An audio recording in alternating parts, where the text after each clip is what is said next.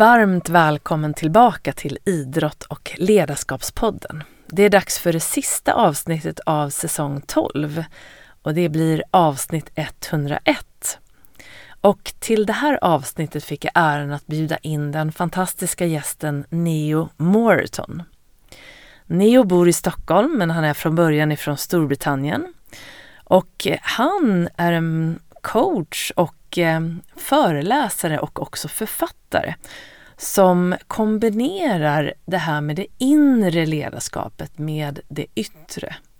Och eh, man brukar säga om Neo att han rör sig lika bekvämt från en lotusposition som till ett styrelserum bland de absolut toppför, toppföretagen då i både Sverige och i världen. Så det är ett väldigt spännande avsnitt med fokus då på det inre ledarskapet och eh, vi pratar mycket om just, eller Neo pratar om just hur man gör för att börja lyssna till sin inre röst och våga lita på den. Och det här med att hitta sitt varför, att man kanske inte ska vänta för länge med att hitta det utan bara köra på och inte vänta för länge som sagt. Och hur man nu gör för att eh, hitta det här, den här inre styrkan, det kommer du alltså få veta mer om i avsnittet. Ehm, så jag hoppas att du nu kan luta dig tillbaka, ta några djupa andetag och verkligen njuta av det här fantastiska avsnittet med just Neo. Så känn dig varmt välkommen och eh, nu kör vi!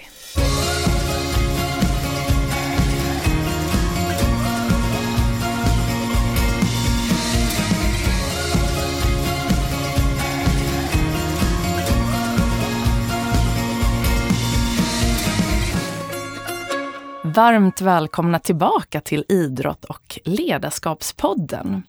Det är nu dags för avsnitt 101 i säsong 12. Och idag är jag fantastiskt glad att få introducera till dig Neo Morton som då är gästen för idag. Och jag är jätteglad att han är här. Vi ska prata om jättemycket spännande saker. Och eh, vi kommer också att prata på engelska. Så jag kommer att eh, gå över och ta hela introduktionen om Neo på engelska så att han inte missar, även om han förstår ganska mycket svenska också. so today I'm so very happy to introduce you to my next guest, eh, Neo Morton. Neo is a meditating entrepreneur from Great Britain with a strong passion for true growth in the real life. He is as inspired by the IT business, where he actually spent his early years working, as he is of meditation and in rise, raising the global consciousness. And he travels from the lotus position to the boardroom with grace and ease. Neo is also writer of the new book, Being Real for a Change. He is a coach and a creative entrepreneur who strives for real growth in real life. He founded the Stockholm based yoga studio Urban Om in 2012, and in 2018, the company Beyond was born. He's educated within law, business, therapy, yoga, and creative leadership. So I'm very excited to have you here today, Neo, and warm welcome to the show. Is there anything that you would like to add to my introduction of you? Thank you. Thank you. It's lovely to be here. I have a big, big smile on my face. It's always interesting to hear an introduction uh, about yourself. Um, but the, the thing I'd like to add is what defines me um, these days is is being a father and a, and a partner, a progressive partner, meaning I hope I'm getting a little bit better every day as a dad and a partner. Um, and also a, a, new company that we started just a few months ago for mental health and training, a tech company called Microshift. So we, we might want to have a chat about that if on, on the on the show. Oh, absolutely. So I'm uh, I'm really excited about talking to you about the inner leadership, about what you work with with yourself, but um, among other things with other companies and of course your students or your clients. Uh, but first, if there's uh, someone listening now that maybe doesn't know who you are, who is actually Neo Morton? Wow. Wow. Wow. As I close my eyes and, and digest that question, uh, what comes first is then to say I'm a curious and uh, curious lost soul, uh, trying to find myself and hold hands with others so we can go home together, home to the inner. Uh, I grew up in London, and um, London was a big city for me. I remember being packed like a sardine on the subway going to school, and it was quite daunting for me. And then in my working career, New York was even more daunting as I looked up at the tall buildings and felt so small. So, who is Neo? Neo happens to be in a 1 meter 96 body. Neo happens to have done a bunch of things in life, but Neo is also the three year old, the five year old, the six year old, the 14 year old, the 18 year old, the 21 year old. Neo is hopefully more and more all of the parts of, of who I am. And um, for a while, I lost myself, but I'm slowly finding myself and putting the pieces back together and taking all of we, all of me with us into the next phase now. It's so wonderful to to listen to you, and uh, I feel calm just uh, hearing your words. So it's sometimes it's very hard to explain like who you are, and you know it's easy to go into what you work with, or you know the like the superficial, the outside things. Um, yeah, so it's uh, very nice to hear that your presentation of yourself. So, um, but so how does a, a, day look like in your at the present moment in your life? My God, my God, your questions are so good. Thank you. It's easy to relate to you as well because I feel I feel you very present and I feel very connected to the questions and the essence of of what you're working with right now. Um, a typical day um, is the highlight is my partner and I being with our daughter and getting her to school. And we made a commitment to do that together some time ago. And we make that commitment most days of the week. And that's a really beautiful way to start the day with family and in love. It doesn't always go smoothly, of course. That would be uh, glossing over some of the details, but we do our best there. Um, I try to focus on what's most important. Um, I, I moved from having a to do list, from having a to be list uh, some time ago, and um, I put a lot of time and energy and focus on how to be during the day so that whatever gets done is done with a degree of flow and quality. And to be these days includes movement, um, on the outside. That might look like sport, but movement on the inside. And that always looks like a shift from being outwardly oriented to being inwardly connected. So my day is interspersed actually with movement on the outside, movement on the inside, and then a few select pieces of most important work. I rarely open my email these days and use that as my to do list. That stopped quite some years ago. So how do you know? How do you keep track on what to do if you have like a day and you have schedules and people to meet? Yeah, thank you. So I I like to uh, review what I need to do at least the night before, or if I'm preparing for a Monday, the start of the week, on Friday evening when I'm in a very deeply reflective state. I'll have a look at my week ahead and plan what needs to be done. But then Monday morning, it's not about getting up and planning my day. It's about getting into the right state of being so that whatever was planned can happen freely and in flow. So, what I need to do, I'm highly scheduled as an individual. I rarely have to dos. I schedule work during the week. I have a lot going on. And I work most importantly with priming my state of being. Hmm. Yeah. So how can that look like if you wake up in the morning and maybe you have a state that is, you know, maybe you feel you get into the, you know, the rest of the world. A lot of the world is actually in the to doing mm. mode. So how do you stay connected? I guess that's like a daily work that you do. Yeah, I want to have a disclaimer. It might sound like I have an answer for everything, and I really don't. Um, it's all work in progress, and, and whatever I'm creating, whether it be a business or a project, it's what I need most. So that's the disclaimer. Um, you know, the morning starts the night before. Um, so I, I was inspired by, um, we spend so much time trying to optimize our day. Uh, but I thought, well, we're asleep for eight hours, and whatever's not processed in our subconscious is going to bubble into our consciousness. And better we kind of set that on a path of goodness or of envisioning. So I started to work with those twilight minutes before falling asleep and putting a focus and putting a question into my sleep. So most times I wake up kind of ready for the day, quite primed.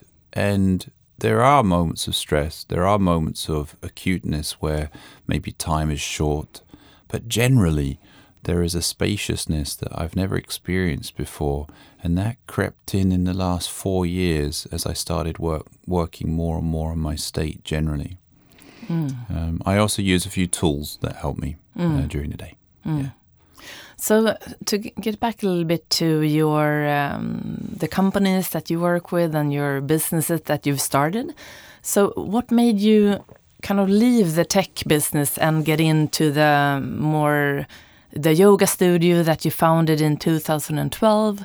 Can you tell us a little bit about your journey from you know that transformation or that transferring? Yeah, yeah. So um, I I I um, enjoyed law school in London and I barely graduated. I, I, spent a lot of time enjoying myself and, and less time than others reading books. But I was blessed with an, an okay intellect and I managed to get through that.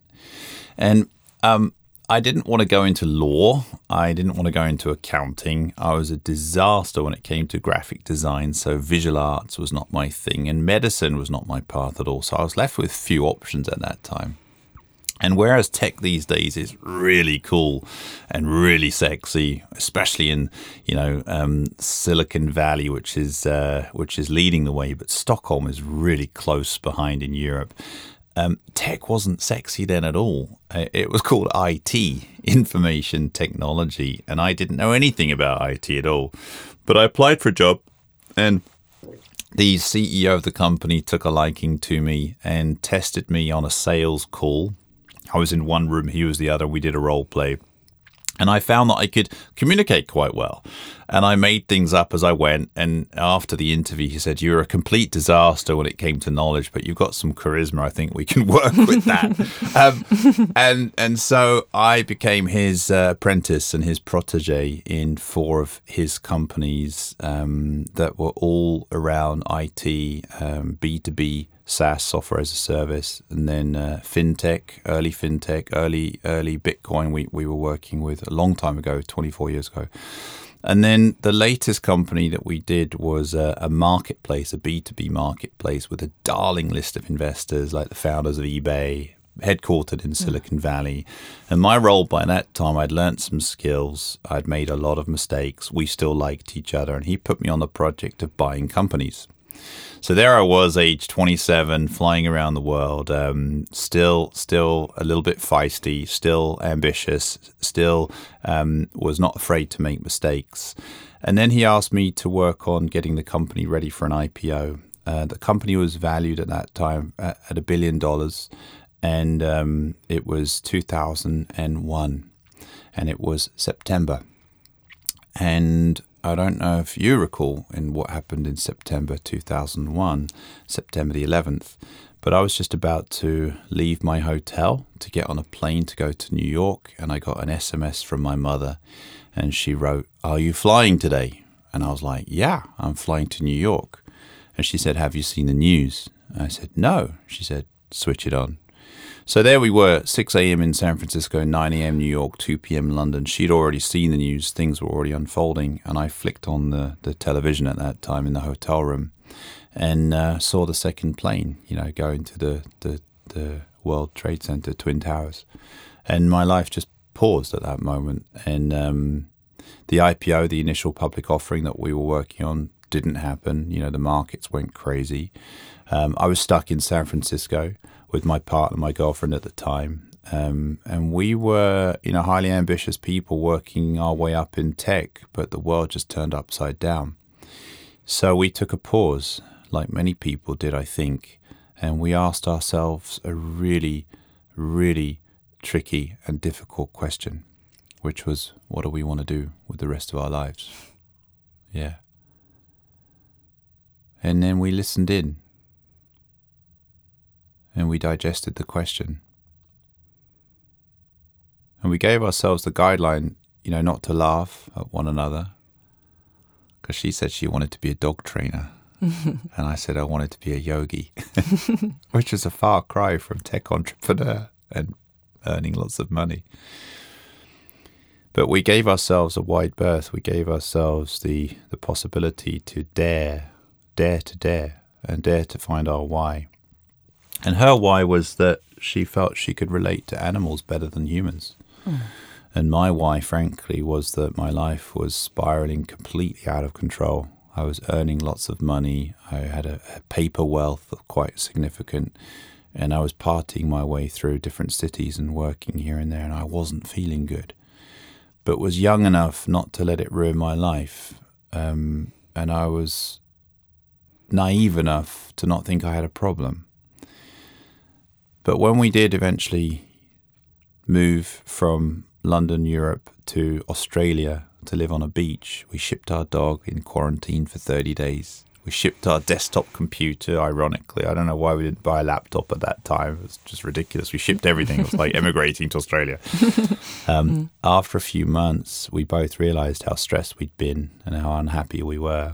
And something was emerging that was different, that was unfamiliar and that I guess you could call the being or or connection or or relaxation, and it was foreign to both of us. But we got the bug, and from there it was no turning back. Hmm. So, how do you? What do you think made you uh, want the part where you said you wanted to be a yogi? Did you had any contact with yoga or anything before that? Did or was it just something that you were longing to? So I went to see an Ayurvedic doctor in London uh, when I was in my early 20s. And, and now we're going back like pre yoga, right? Pre yoga boom in the US. And the doctor said, you need to regulate your pH levels because my body was overly acidic. And he said, You've got the starting of a stomach ulcer. I was like, All right, what do I do then? He said, um, You need to do Tai Chi or yoga. You need to relax. and this was months after my doctor at law school said that I had heart palpitations. And, and when she asked, You know, how much do you drink and smoke? I completely lied. You know, I played it down. She was like, Mm hmm. Um, so basically, the common theme was you need to lower your heart rate and um, stop taking taking the things that are not good for you. And then this thing called yoga tai chi was around. And tai chi, I thought, well, that must be a cool martial art, but they were so slow and no one was hitting each other. So I was like, oh, let me try yoga. Um, and then yoga in London at that time, people were dressed in orange. It was uh, in South London, and like incense was burning. I thought it was something illegal, and I got really intrigued. And, and people kind of looked at me, and they you know didn't break eye contact, and I felt completely uncomfortable and weird. And I was like, "What are they seeing in me?" Like, and then at the end of the yoga class, uh, they asked us to do this thing called shavasana. Right? Um, they call it the death pose. I was like, "Well, okay." Mm-hmm. Um, and I lay down and they talked. Now I know that's called yoga nidra, guided relaxation. They talked, um, and in sports, of course, that's called um, you know you're in a game, priming your state. All this stuff I learned after, but at that time, you know, basically I was lying down, and I went into such a deep space of relaxation that was completely foreign to me and it was it was so deep that it was uncomfortable. I didn't know where I'd gone, and you know, like I say, they called it the corpse pose, the death pose, and something really did die. And at the same time, something woke up. And I got really curious. It was like somebody had planted a seed, this little microchip inside of me that just started to work. I guess you could call that consciousness. You know, consciousness is always there, but it gets woken up in instances in life. And that was one instance for me. Mm. And so I began to weave in yoga into my business trips, whether it be in Boston, New York, San Francisco, Hong Kong, China. I would always look for uh, yoga classes. And um, then, of course, I got more interested in retreats and, and weekend workshops. And at that point, my friends were still drinking and partying, and I was I was putting in the occasional yoga break. And um, so, by the time 9/11 happened, and and we asked ourselves what we really want to do, that seed had sprouted, and um, just needed a little bit of water and light, which came from the ocean in Byron Bay and the, the everlasting sun on the on that east coast of Australia, and um, a new phase in my life began. Mm. So now, when you have your company Beyond, and it's a beautiful word because it feels like it wants you, your clients, to go beyond. Uh, you can correct me if you, if there, it means something else. But uh, so how do you? And then you work also, uh, as I uh, understand it, that you want to be part of raising the global consciousness. Mm. So how do you plant that seed with within other people if that seed is not there yet? So yeah, after coming to Stockholm together with a couple of friends, we we created a uh, yoga meditation center in the city. And then my, my partner, she also has a place called Baravara in Dalarna. And both of those businesses are helping people become more aware and more conscious, but neither of them had a focus on entrepreneurs. And so when we asked people, like, what would you like more of? Um, many people said that they would like help with uh, creative leadership, with uh, leadership from the inside, um, and we put together the, the best of the best, I guess. You know, the best of bits from Baravara, the best of bits from Urban Om, yoga, meditation, with my education, my adult education, which was in uh, creative thinking, creative leadership, and we tested a few ideas and concepts, and think things really started to um, people really appreciated to access how to be a better person through creativity, through connection, and then we just felt given the trends of tech exploding in Stockholm, people who are young entrepreneurs who were um, not experienced managers nor leaders having um, the opportunity to really make an impact and grow their companies, but without the tools. And so we just found a sweet spot with working with tech entrepreneurs with these tools and helping them feel better. So, in terms of raising global consciousness, we felt that if we can impact leaders in tech companies that are growing fast, that will have a trickle down effect on others, mm. and, and, that's that's starting to happen now. Yeah, it's so good that you work with entrepreneurs because I think um, I'm an entrepreneur myself. But uh, what I, what do you think? What do you experience is, are the greatest challenges for entrepreneurs? Wow. Um, you know, on, on the face of things, people think that entrepreneurs work too hard and don't have life work balance. I think that's partly true. Um, but it's hard to find because there's always going to be pressures of working harder and working longer. What I think is the biggest challenge is is um, trusting and finding your inner voice in leadership, mm. because there's such an irony if I just tell a story about you know going to India for a moment and, and bridge this into entrepreneurship, I was fortunate to have time and interest to travel around the world to you know talk to a bunch of really interesting, I guess you could call them spiritual leaders, but I was quite dissatisfied with the answers that they always gave. You know, going halfway around the world and doing all sorts of prostrations and sun salutations and fasting and starving myself. The answers were always like, "The truth is inside of you." I'm like, "What? Where? Where? Where?" You know, opening my jacket. Where is this truth? Um, and then you know, I had the occasional glimpse of finding that truth, and I'm like, "Right, right, right. What now?" And they're like, "Trust your truth." trust your truth. Truth is inside of you. I was like, well, that was a really expensive lesson. Um, and I got really curious about that. Um, what does that mean? The truth is inside of you and you need to trust it. And then fast forward working with entrepreneurs, venture capital investors tell entrepreneurs, trust yourself and find your way, you know, and they say, we're backing you as an entrepreneur who has an idea. We're not backing the idea who has an entrepreneur. And so the entrepreneur is called upon to find their quote unquote truth or their way and trust it.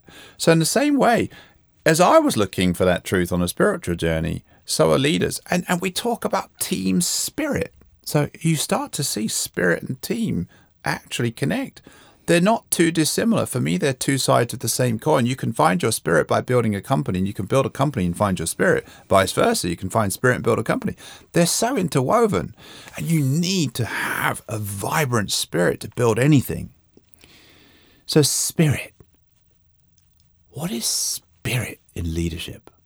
Again, it's now we bump into religion. You know, for years we've sort of, oh no, spirit. I don't know. I don't want to talk about the God word or religion. So we've kind of buried that a little bit and become very pragmatic, for which I love living in Sweden. I grew up in London and spent most of my working life in America. London, we like to give long answers to questions, right? Uh, America, it's make things bigger than they are. And Sweden, there's a pragmatism. You start to combine all those three, you've got the building blocks of an amazing entrepreneurial team. Think big, America. Describe things well, using sometimes poetic language, London, and tell it how it is and be pragmatic, Sweden. So you've got the best of all parts. And as an entrepreneur, there's one thing that is not mentioned in all those three, which is from India spirit. So I think the biggest challenge for an entrepreneur is to listen in. Listen in to the inner voice. And secondly, to find a way to trust that. Mm. Because as a founder officer, you're, you're asked again and again and again to take that road less traveled. It's the pathless path. If there was a path, it would be clear and you'd know which way to go, but that is not pioneering as an entrepreneur. So how do you if you you know as an entrepreneur you have this idea, that you have a strong courage usually you have started something but then the doubt can come because your uh, the surroundings might be but what are you doing you're not going to get paid and blah blah blah you know you're not going to get a lot of like inputs from the outside. So in order to keep going and to keep your inner strength, how do you do to to keep connected to your inner voice? Beautiful. So as an entrepreneur, you have an idea. Uh, I think we might also name it a calling. You actually have a calling. It, it's it's almost like there's no other way. And they say, you know, Plan B kills Plan A when you're an entrepreneur, you have to sail to a new island to settle and burn the ships. This is not an idea, this is a conviction.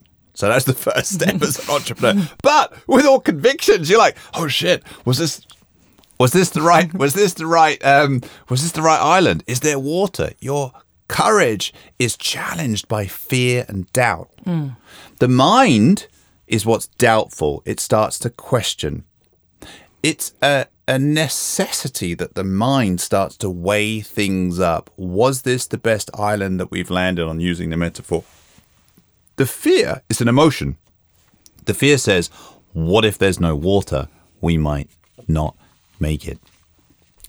So the relationship to a state of mind, doubt, and a state of being, fear, firstly, are really healthy as an entrepreneur to listen to those things, it's to not make them wrong. They are signposts. But that signpost can either point in the direction of how to get out of this hole that we're in, or the signpost points another direction and buries us deep inside of it. So, as entrepreneurs, we have a choice.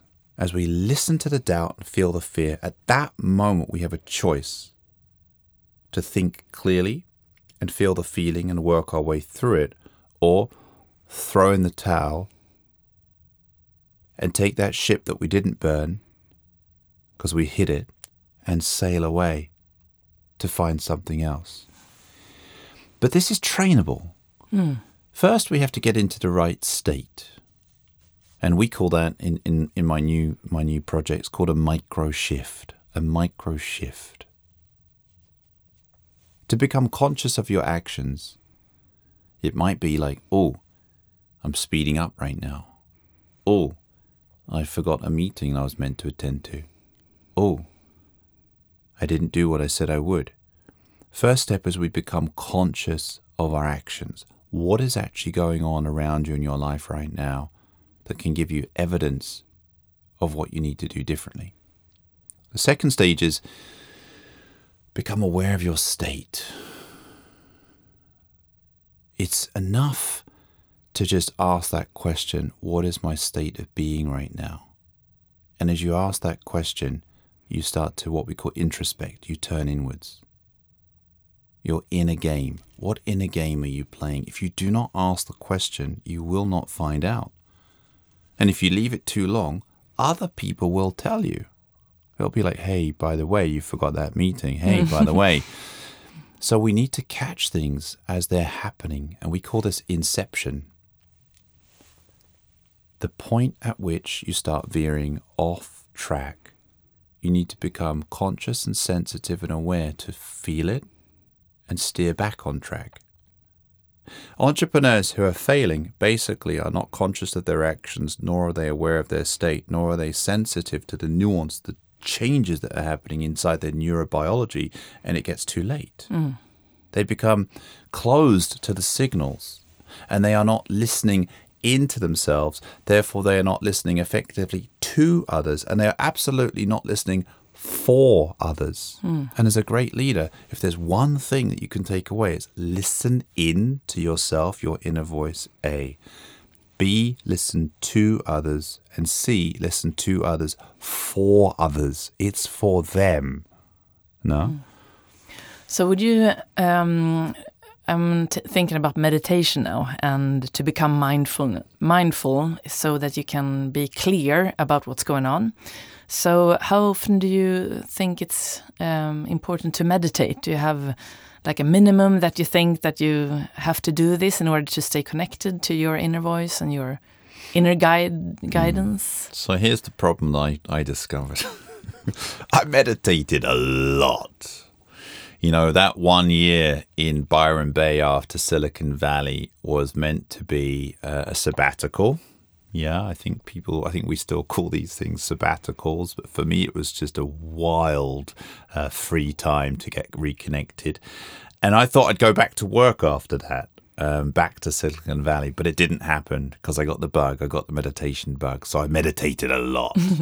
and I thought it was this positively correlated path, right? The more I meditate, the better I feel. I really thought it was like that. And I thought it was going to be an absolute thing. At one point, the switch would just go on. I would get enlightened and feel good forever. That didn't happen. In fact, quite the opposite happened. The extremes of peacefulness and stress became quite an abrasiveness for my nervous system. Peacefulness was wonderful on retreat, but stress was like literally trying to rub my fingerprints off with sandpaper. Because I had experienced such lightness and such being, the opposite of that was a violation for my soul. So it's very hard to calibrate these two worlds. I call it meditation and manifestation. And Urban Om, actually in, in Stockholm, was an experiment. How do we combine silence in the city? Mm. So for me, what I found was the more I meditate, it didn't necessarily lead me to a place where I was quote unquote good and healed and sorted. What I realized was that moment to moment, day to day, I needed to check in with myself and make continuous shifts back into a state of connection. So my daily practice, you asked earlier on in in the session today, um, I shift for three minutes in the morning to set a focus for my day.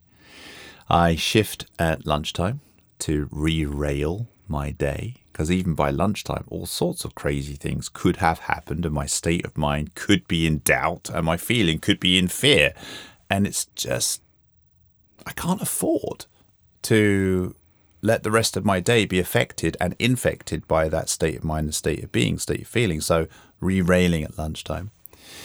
And then the end of the day, uh, we, we call this a um, review. I, I, literally look back uh, with a micro shift, a three minute guided uh, reflection, and look at what went well and what did I learn. And um, the biggest thing that, that's changed is the the for us the blend, the marriage of meditation and micro journaling. So I got switched on to journaling thanks to Julia Cameron. Uh, highly recommend her book, The Artist's Way. Oh my God. Um, beautiful book to awaken the creativity in each and every one of us, to recover creativity. Loved it. I remember taking that book to um, Hellasgården and, you know, walking up the rocks and sitting, looking out onto the beautiful lakes and countryside in Nacka and, and journaling. And I would be an avid journaler for a few years. It was so wonderful. And so what we built was was a meditation app called Microshift combined with microjournaling where you can voice to text your insights. And that allowed insights to come to life so that I didn't just stay in this reflective meditative state. We took it into what we call cognitive intelligence by recording it and writing it down, and actionable intelligence by actually doing something about it. For the brain, what happens is that you start to um, nourish the reptilian brain by a brief relaxation. You activate the limbic part of your brain by opening up the gateways to your higher order thinking. And then, if asking the right question and recording your answer, what this does is help you find your inner voice. The truth is within. and trust your inner voice. Hmm. Because if you do something about the insight you gain, you're building your integrity bank. Hmm. This is actually the second biggest challenge facing most entrepreneurs and why their companies don't succeed. The first is listening in, connecting to their inner voice, trusting and taking the road less traveled. The second is integrity. Hmm. Do what you say you're going to do.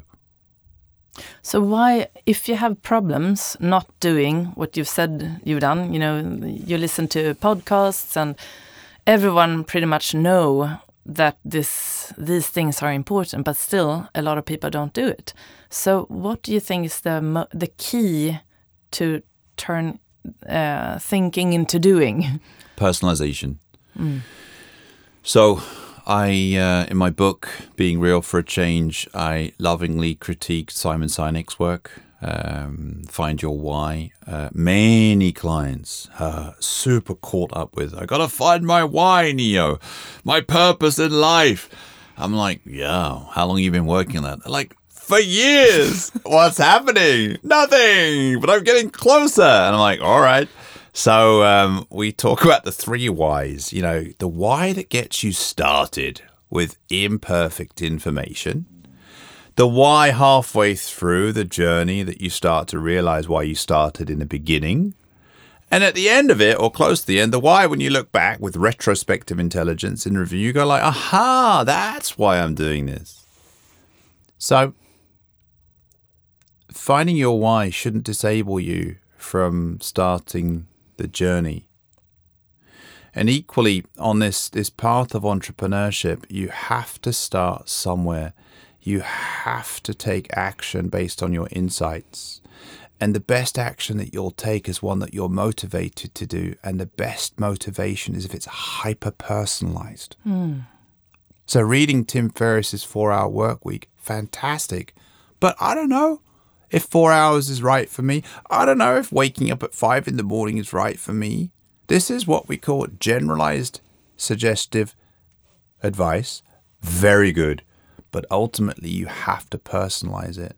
So, with our, our solution, we, we, we ask people to reflect on what's right for them. It's personalized mm. and to take action based on that.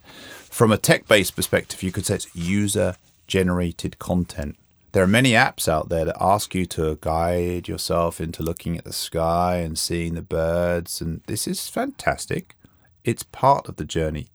But what will top all of that is to then ask yourself the question in the innermost core of your being, in this relaxed state, what is the one thing that today will contribute the greatest love and impact to the ones near and dear to you? Now, I can already think when asking myself that question, I get a picture of my daughter to pick her up from school, to take care of her food. The goal is not for me to get relaxed and calm. that can actually to bypassing our lives. The goal is to get to a calm state, to ask the right question, to get the insight, and then act on it. And that builds inner trust and integrity. And the act and the muscle we need to train is listening in. When we can listen in to ourselves, we're tracking that connection, that connection to truth or being real. Then we can start effectively listening to and for the other because we're in constant contact with ourselves. It's very difficult to connect with someone else if you don't have that inner connection practice. Mm. So meditation is brilliant to give you give us that. But don't stop at meditation. In the same way, don't try and stop at the one why. Let it piece itself together and get the wisdom and the insight and pass it on. Hmm. So I like, go ahead. No, sorry. no, I'm just thinking about this uh, how important it is to trust yourself in order to be able to personalize this. Because I'm, uh, I mean, all the books, you know, with Robin Sharma, or here's the Heroes Manifest that I am reading right now, and the four-hour work week. You have 5 a.m. club, and so it's so. I think maybe it's easier sometimes to look at a book and then you kind of follow it, but it's it might not be your way. Mm. So, uh, in order to to find your way to personalize it, mm. it's important to kind of check in every day and maybe also have someone mm. who can help you mm. to ask the right questions. Because if you're confused or don't trust yourself, someone else might be the solution, right? It's it's it's exactly right. You're you're exactly spot on it's a neural pathway, right? It's a muscle that we need to learn A to find the truth inside of us, like they said in India, and B trust it. And and when we look back at our conditioned upbringing, um, our our developmental stages of um, exerting our will um, we were not necessarily respected when we said, no, I don't want to eat those green peas. You know, we had like, you know, my, my mother and father, you know, used the spoon and played airplane, you know, thought that, you know, by making sound of an airplane, that the spoon would, you know, magically go into my mouth and I would all of a sudden like love these beans or peas. It didn't work. I was like, no. Nowadays, I love green peas and broccoli. You know, they were right. Um, but at that developmental stage, I needed to, exercise my no. And, and then, you know, when we were teenagers, we got so over flooded with hormones. It was like, you know, whatever we th- thought or felt was right was just somehow strange, weird, or not accepted because our state of being was awkward. Then we get into the experimentation with alcohol and other mind altering substances. And so we get these flashes of insight, you know, having a hallelujah moment, but we're so out of our heads or hung over that we don't know how to act on those either. So it's really hard we get to the ripe old age of the you know the awakening at 28 35 42 49 those seven year cycles. But we're not trained for it because we've got a wreckage of our past of not really listening to ourselves. And when we did it wasn't really acknowledged. So it needs a retraining. Mm. but the good news is just like going to a yoga class there's something in us that just goes oh my god it might be difficult, right? It might not be easy to touch our toes or, you know, balance on one leg, but there's something that is like a homecoming. This is why yoga exploded after the orange clothes and, and incense that I discovered in yoga back 25 years ago exploded in the last 20 years in first LA, then Australia, all coming from India now Scandinavia, London, etc. Because there was just this adoption from people of it that said, I feel good. The same thing with finding your inner voice. It's foreign at first because the thought is it's so much easier to follow someone else. But when we start to connect with ourselves and go through a method, it's so comforting. When I do my micro shift in the, in the morning, at lunchtime, and at the end of the day, it's like hanging out with my best friend. Mm. The questions that I get asked and, and the recording, the insights, it's like a mini homecoming three times a day. And there's something so beautifully comforting around that. And then going to India, which I still do, is a bonus. But it's not the necessity because I have a daily connection. So mm. my mission is to give people daily connections so that they are never far from who they are or where they are. We're just a, a tiny micro mm. shift away, you know. You know, you talked before about fears, so I feel that fears is um, so deep rooted in our programming. You know, to survive and to belong. You know, um, what um, what is the greatest fear that you meet with your clients, like with, uh, and how do you help them face their fears in order to heal from them? Wow.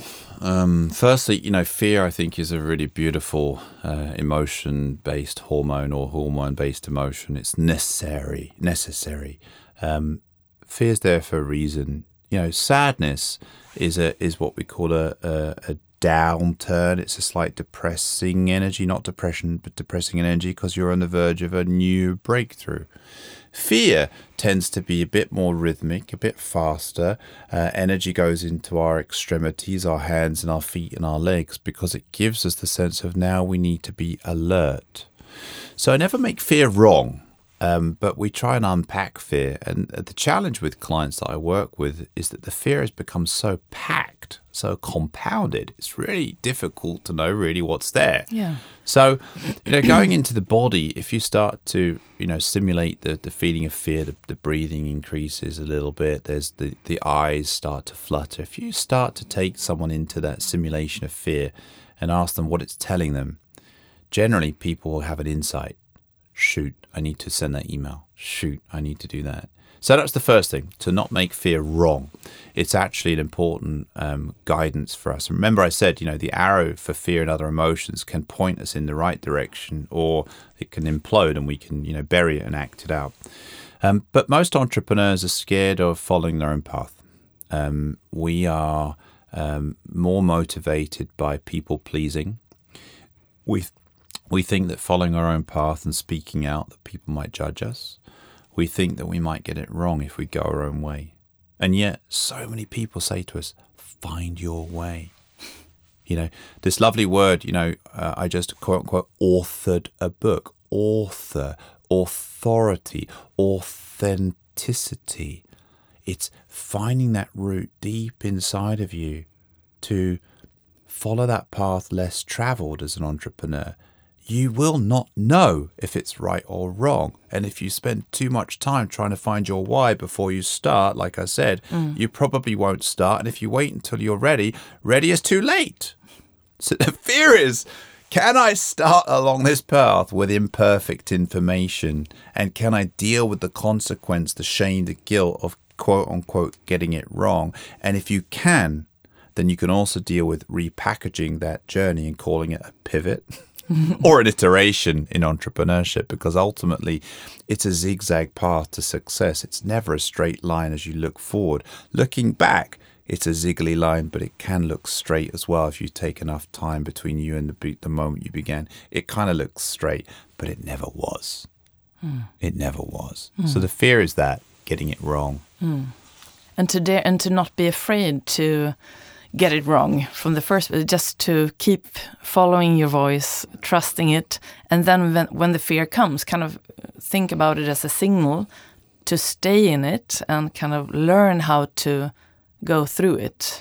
Totally. My coach my coach uh, her name is alyssa. I've been her client for several years and she now works with team members in, in my companies I said to her once, you know, listen, I'm really scared. She was like, congratulations, Neil. She's she's uh, from Boston originally, now lives in Venice, California. She's like, you've chosen a life of entrepreneurship and growth. Fact one. I was like, yep. She said, therefore, you've chosen a life of fear. Fact two. I was like, yep. So she said, let fear be your guide. Mm. Let it take you toward the edge mm. of your comfort zone and take a step with your toe into uncomfortableness because that's the unknown. And she said, if you want to pioneer and build a company that doesn't exist yet, you're going to continuously be brushing shoulders with the unknown. So she said, not only should you get used to it, you should start to welcome it. I was like, whoa, whoa. So fear is not a disabler, fear is an enabler mm. if we change our relationship to mm. it. But it needs a daily practice a daily practice mm. of comforting the reptilian brain, the fear, making the connections in our limbic part of our brain so that we can access the reflective intelligence in our neocortex to ask the right questions so that we don't bypass the fear, we acknowledge it and enable it, but as a gateway to get wisdom and information for how to go from here. Because the reality is, there aren't that many real threats anymore. Mm.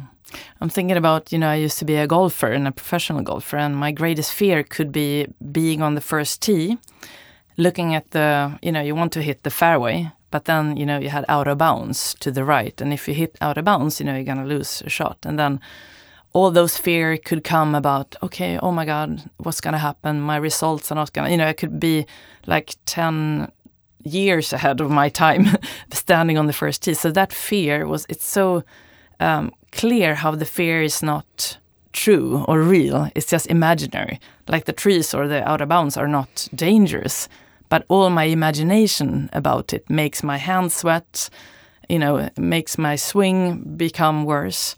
So, in that, um, being in that situation when you're an athlete, you know, do you have any, like, um, how would you work with an athlete having fear of failing? Mm standing like right there on the first tee.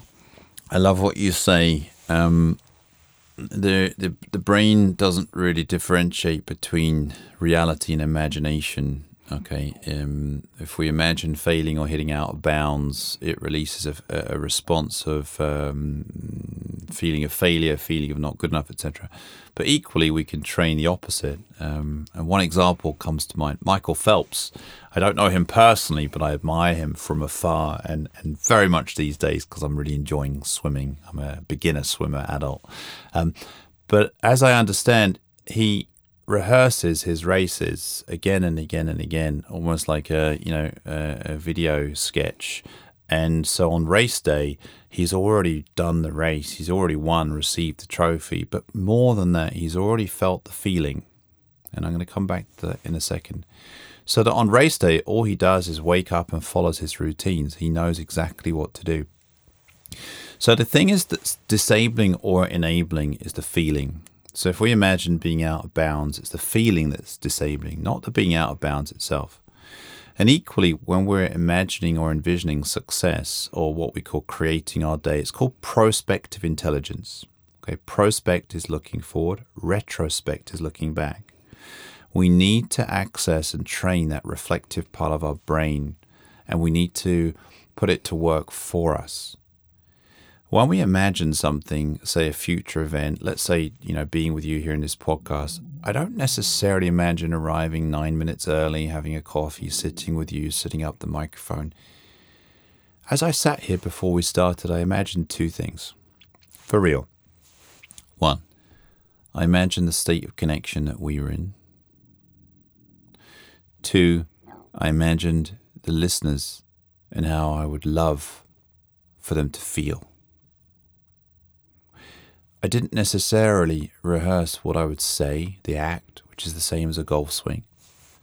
I imagined the state, the feeling amongst us, and the desired state that I would like the listeners to feel. Because if you look at any spiritual journey, once you've received your blessings, your insights, most of the texts, the books, the teachers, recovery programs, the 12 step recovery program is an amazing spiritual journey. The last steps are all about giving back.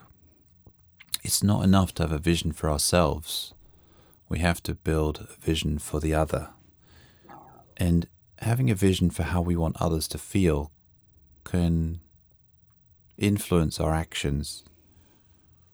In leadership, this is called servitude leadership. We've had conscious leadership, enlightened leadership, thought leadership, creative leadership, sustainable leadership, but servitude leadership is operating in such a way that people feel felt by you because you have a vision for how you want them to feel. And this is not manipulation.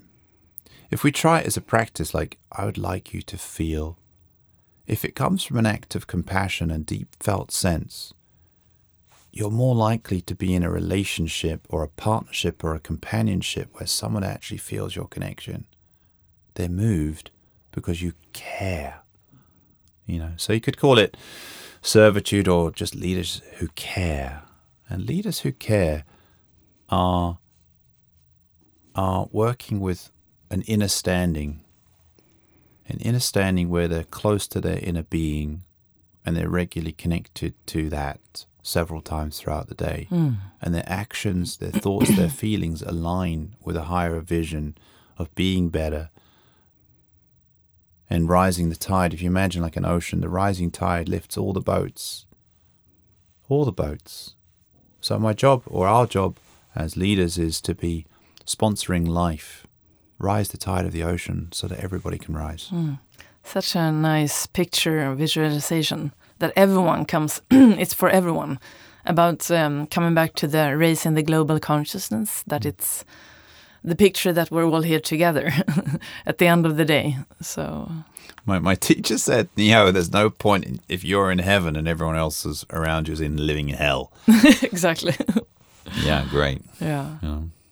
So uh, I have uh, a few uh, questions from some of the listeners and also some of the guests that has been here before. So one of them is that if you were your own coach, what would you challenge yourself with? Wow. Um, thank you. A few things. Um, big thoughts go nowhere without bold action. So I noticed that my fear sometimes causes me to play things a little bit safe. So I would trust myself even more and act on that. So more courage. More courage, number one. Number two, more partnership. Um, you know, if I think about the archipelago, I'm really enjoying ÖtillÖ at the moment, swim run. Thank you, Sweden. Thank you for creating swim Oh, run. Oh my God, it's so exciting. So great. It's so good. I love it. too, yeah. And you know, this idea of joining the islands, you know, run, swim, swim, run, get wet, get dirty. You know, I one thing that I would coach myself for is build, build more partnerships. I see this word ship, it's like a vessel that carries us toward a future destination.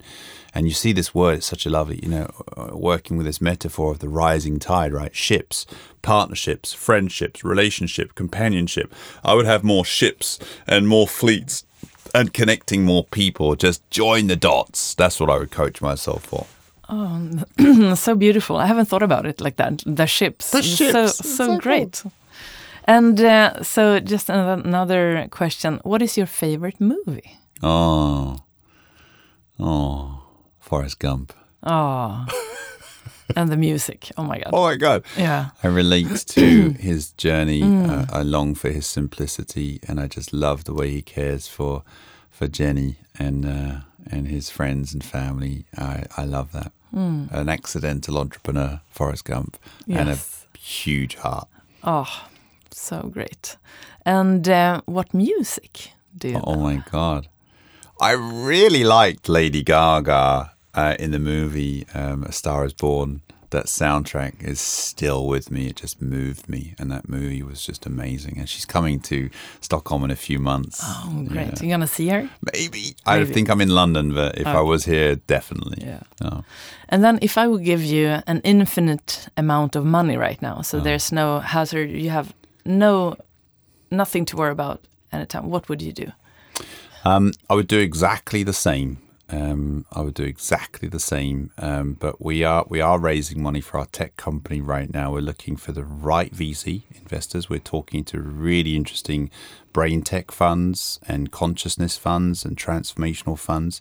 Um, so I would accelerate that hiring process, and and we're we're looking at hiring a few hundred people in the next few years. So I would do that and just accelerate um, our tech company, Microshift, faster, further now. But other than that, I wouldn't change anything. I love everything that we're working with.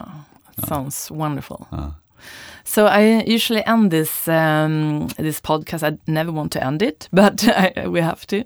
Um, but if you would leave the listener with three things uh, regarding what we have talked about, regarding you know finding your inner voice, trusting yourself, following you know finding your inner leadership, what would uh, it be? But you just said it. That was perfect. um, Okay. and there's one more. There's one more. Uh, it's what you said, and because you you really summed it up beautifully. Um, being real. Um, you know, in New York, it, it might be a little bit um, seen as um, just tell it how it is. You know, tell the truth. Um, in London, it might be, um, you know, meandering toward get to the truth. Do you mind if I maybe just say something to you? I'm, I'm so sorry. Um, for me, you know, being inspired in Sweden is be direct, um, but being real should be tough on you, not the other. So being real is not an excuse to dish out some criticism to someone. Being real is to take radical responsibility for your part in it. And that is ultimately what breeds trust between people. If you're in a team or in a group where each person is radically responsible for their own stuff, and by that I mean ego. And, and you're right, beyond, you mentioned the, the work we do with entrepreneurs, go beyond. Go beyond what? Go beyond ego. So we actually dropped the E in beyond, so it's spelled B Y O N D. Go oh. beyond ego, which means have the courage to own your stuff because that's the the cohesion that joins us together. Not how great we are, but how real we are, you know. So real for me is the foundation for togetherness. And so that was that would be really what I would like people to take away. You know, mm. be real but be be tough on you, be kind and clear to others. So beautiful and such a great um, final saying, you know, beyond skipping, losing your ego. It's uh, really important.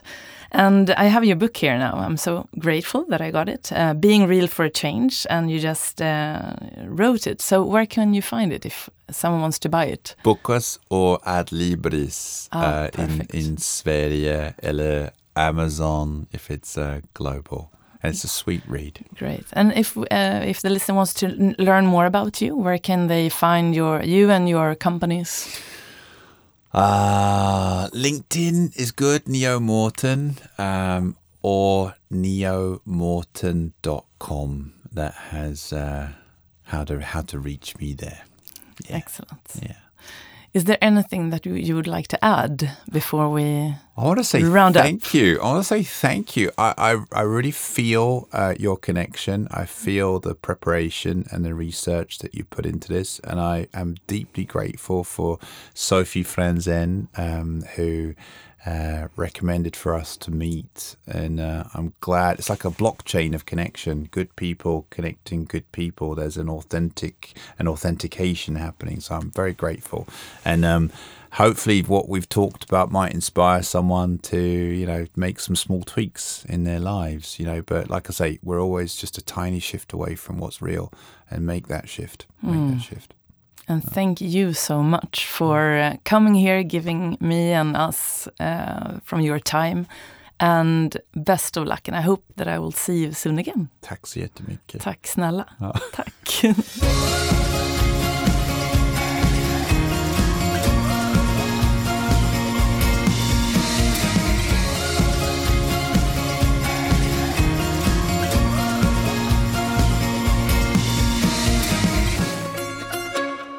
Då har du fått lyssna till mitt samtal med Neo Morton och jag hoppas att du har fått med dig en hel del både inspiration och reflektioner och eh, kanske också lite motivation som du kan ta med dig in i din egen vardag.